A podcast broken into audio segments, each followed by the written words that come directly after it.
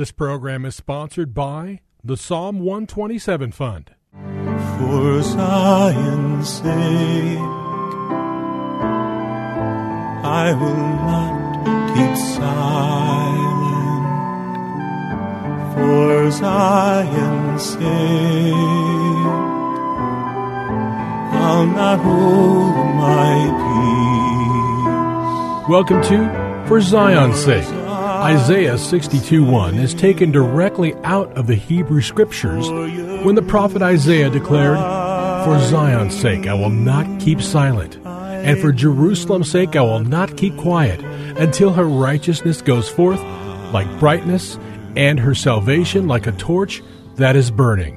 Your hosts for the program are Shelley and June Volk, Jewish believers burdened to see Jew and Gentile become one.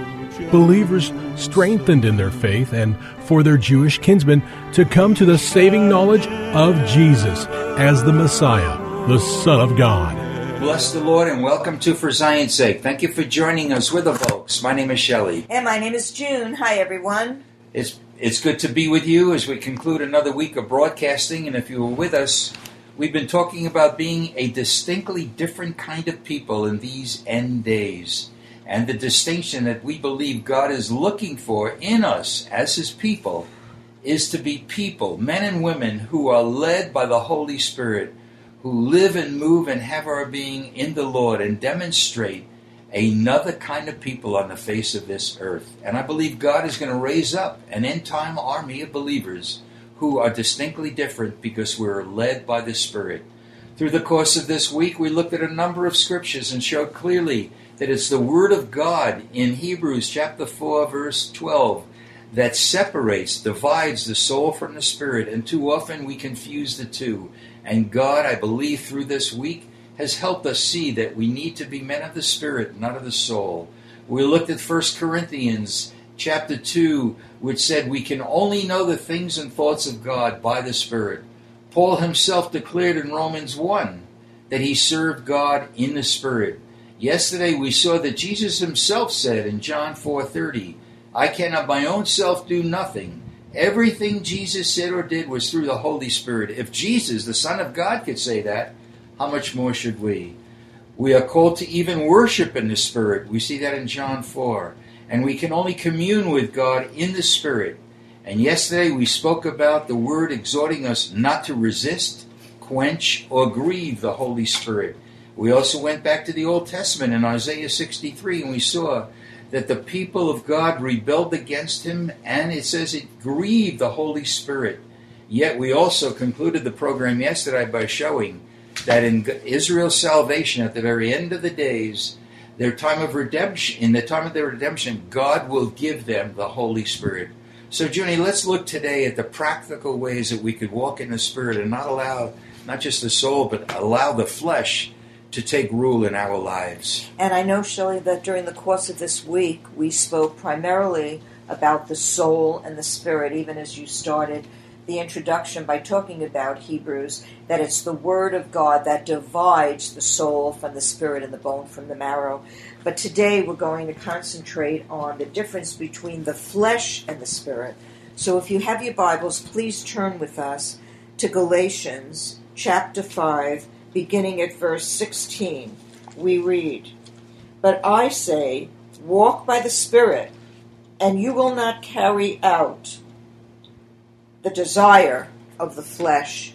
For the, for the flesh sets its desire against the Spirit, and the Spirit against the flesh. For these are in opposition in one another, so that you may not do the things that you please.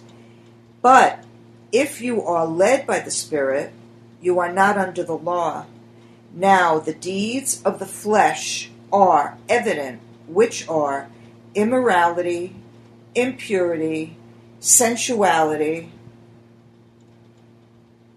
And we continue with that list idolatry, sorcery, enmities, strife, jealousy, outbursts of anger, disputes, dissensions, factions, envying, drunkenness, carousing, and things like these, of which I forewarn you, just as I have forewarned you that those who practice such things shall not inherit the kingdom of God. Hallelujah. But the chapter continues in verse 22. But the fruit of the Spirit is love, joy, peace, patience, kindness, goodness, faithfulness, gentleness, self control. Against such things there is no law. You know, Junie, what, what strikes me again, and this is no great revelation, I think we know this, it talks about the deeds of the flesh. In other words, the manifestation of the deeds of the flesh are so great by the list that we just read.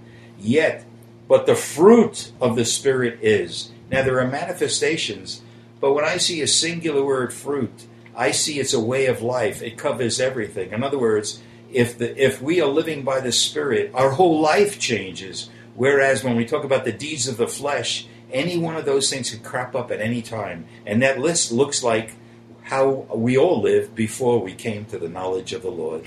And unfortunately, Shelley, there are many believers who still walk in immorality or impurity or sensuality or having debates with one another or jealousy. And the good thing of going over this is to see that if these things are operating in your life, that you would know and be able to discern and and be awakened to the fact that you're not walking in the spirit that you might at that moment say lord forgive me. Please help me and change me. I desire that the fruit of your life because even as jesus said and we talked about yesterday without you i can do nothing meaning without the father in heaven. Well without jesus we cannot change ourselves he changes us and so when he shows you that there are deeds of the flesh in operation in a moment, that you would really repent. You would ask him to forgive you and ask him to change your heart, change your mind, change your life, that his life might have dominion in yours. It's really true. And again, Junie, we need to emphasize because of the day and the age that we're living in, and because of what the future, what the Bible says the future will hold before the Lord's return, we must be men and women who live in the realm of the spirit and not allow the flesh or even the soul to disguise itself as spirit but li- we need to live in the realm of the holy spirit. And i encourage you listeners to go over galatians 5 16 through 23 um, and read it and uh, get it imparted into you so that you'll know the difference and if we turn together to Romans chapter 8, we're going to read from verses 1 through 16 together. And um, if you have your Bibles, read with us. Romans chapter 8, starting at verse 1. Therefore, there is no condemnation to those who are in the Messiah Jesus.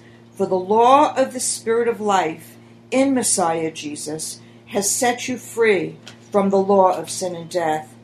For what the law could not do, weak as it was through the flesh, God did, sending his own Son in the likeness of sinful flesh, and as an offering for sin, he condemned sin in the flesh. So that the requirement of the law might be fulfilled in us, who do not walk according to the flesh, but according to the Spirit.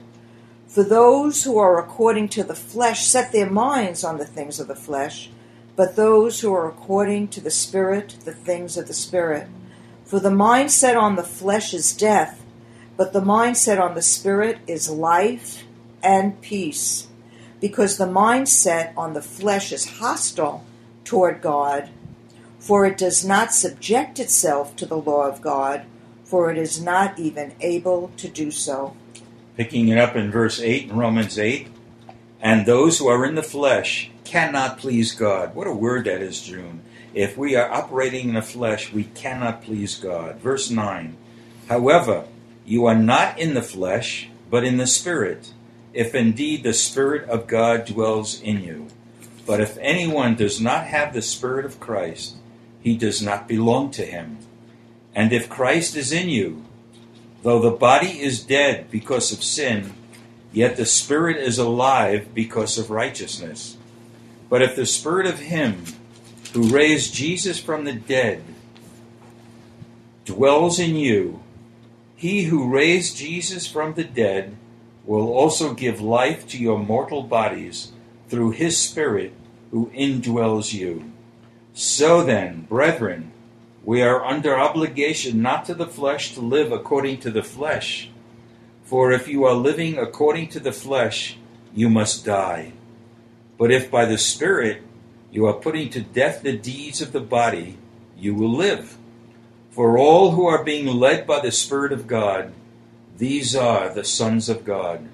For you have not received a spirit of slavery leading to fear again, but you have received a spirit of adoption as, son, as sons, which we cry out, Abba, Father. The Spirit Himself bears witness with our spirit that we are children of God. Junie, what a delight it is to read these verses and when you started out in verse 2, it says, The law of the Spirit of life in Christ. There is a law that we have to live by, and that's the law of the Spirit of the Lord Himself. And I think the big thing, Shelley, of why we're going over this this week is for you and me, as well as our listeners, to really discern and examine ourselves to see if we're walking a soulish life or if we're walking in the flesh. So I want to go over one more time in Galatians 5 the deeds of the flesh, which are immorality, impurity, sensuality, idolatry, sorcery, enmities, strife, jealousy, outbursts of anger, disputes, dissensions, factions, envying, drunkenness, carouse, carousing. If you're living doing these things, the Lord wants you to turn to Him and repent and ask Him for His grace and His life to change you from within. Because as we've read of the fruit of the Spirit and as we've read of what really Jesus did for us in sending us the Spirit of truth and the Holy Spirit after His resurrection, you have the power working within you to change you and deliver you from sin. It's encouraging, June, because the Word says the same power that raised Jesus from the dead Amen. is available to us to live according to the fruit of the Spirit. Hallelujah. This being Friday, we want to again, as we always do, identify ourselves with our Jewish kinsmen by reciting the Shema, and if you know it, we invite you to say it along with us. Shema Yisrael, Adonai Eloheinu, Adonai Echad. Hear, O Israel, the Lord, our God, the Lord is one.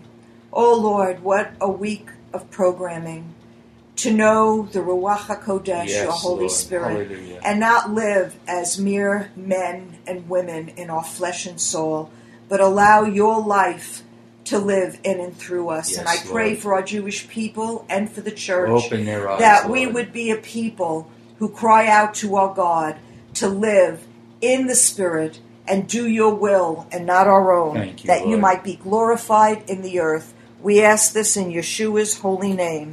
Amen. For Zion's. Thank you for joining us this evening. If you would like to get in touch with Shelley and June, you can write to them at P.O. Box 1784, Scottsdale, Arizona 85252. That's P.O. Box 1784, Scottsdale, Arizona 85252. And you can also contact them on their website, shelleyandjunevolk.com. That's shelleyandjunevolk.com. Until next time, the Lord bless thee and keep thee. The Lord make his face to shine upon thee and be gracious unto thee. The Lord lift up his countenance upon thee and give thee peace. This program was sponsored by the Psalm 127 Fund.